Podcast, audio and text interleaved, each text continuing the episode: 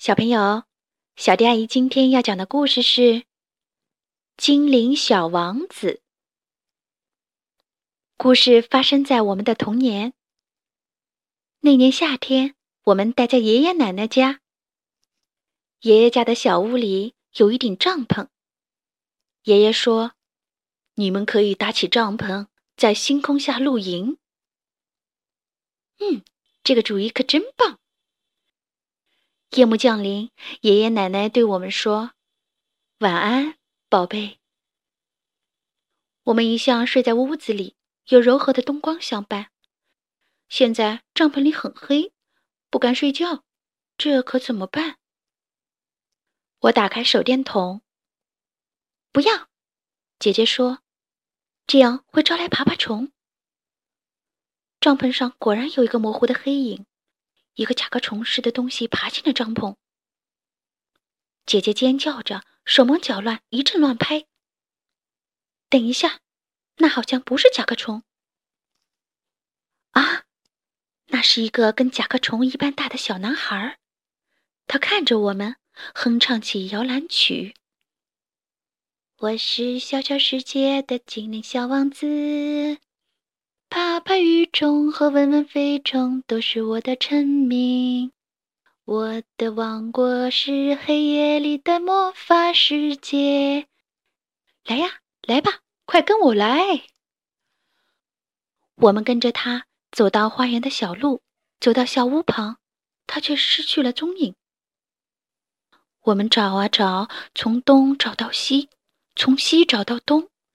发现他正在往鼻涕虫身上涂润滑油。哎呀，姐姐惊讶地说：“你怎么会喜欢爬爬虫？”精灵小王子说：“为什么你们不喜欢爬爬虫？爬爬虫们给田地松土，种子才能发芽；它们在植物间穿梭，庄稼才能长大。我们是多么需要它们！来呀，来吧，快跟我来！”我们跟着小小世界的精灵小王子走啊走，他发现路边有条蚯蚓快要干死了。我们把蚯蚓放到潮湿的花坛里，让它湿润起来。他发现有条毛毛虫被困在瓶子底下，我们把瓶子移开，把毛毛虫救了出来。他发现有只长腿蜘蛛掉了一条腿，我们替蜘蛛把腿接了起来。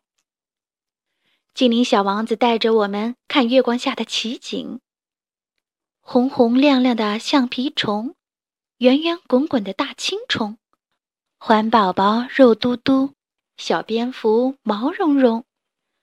深夜树丛黑漆漆，魔法世界亮堂堂。精灵小王子继续唱：“来呀，来吧，快跟我来。”我们还是有些怕。步子急急，没有跟上他。哎呀，不好啦！精灵小王子掉进池塘了。我们赶紧把他捞了起来。他的心是不是还在跳？我们为什么感觉不到？哦，他实在是太小太小，比苹果核也大不了多少。我想对他做人工呼吸，姐姐却说：“小心哦，你看，它跟爬爬虫一样小。”要把它当成爬爬虫来救，那才行。姐姐找了一根通气的草棍儿，比爷爷的胡须还要细。她把草棍儿放在精灵小王子的嘴边，对我说：“你来捏他的鼻子，我来小可给他吹气。”我捏鼻子，他吹气；他捏鼻子，我吹气。精灵小王子终于喘了口气，抬身坐起。他死里逃生了。望着我们笑眯眯，我们把它轻轻地放到小床上，它颤抖的声音充满感激。感谢你们对小生命的爱，我想请你们做我们的女王，你们愿意不愿意？愿意，愿意。我们回答。但是小男子汉，你现在需要休息。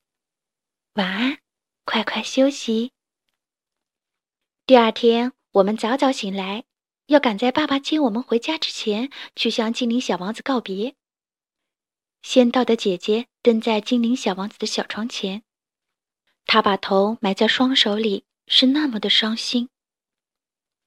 在我们眼前，只有王冠、斗篷和一具干瘪的躯壳。精灵小王子已经没了踪迹。去拿一个火柴盒，姐姐哭着说：“再拿一把小铲子。”我们把火柴盒埋在一株金盏花下。我们正要转身离开，有个小东西飞了过来，飞呀飞，落在了姐姐的手心里。起初我们以为是一只甲壳虫，可是我们错了。原来那是小小世界的精灵小王子。只不过它长大了，更闪亮，更强壮。它蜕了皮，长出了一对更大、更美丽的翅膀。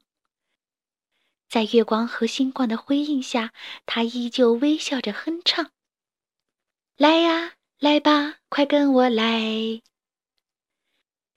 这就是发生在那个神奇夏夜里的故事。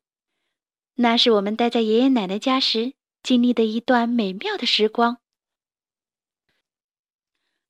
好啦，珍珠公主终极就讲到这儿。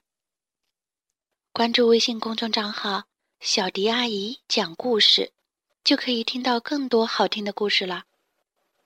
接下来，我们一起听一段好听的音乐吧。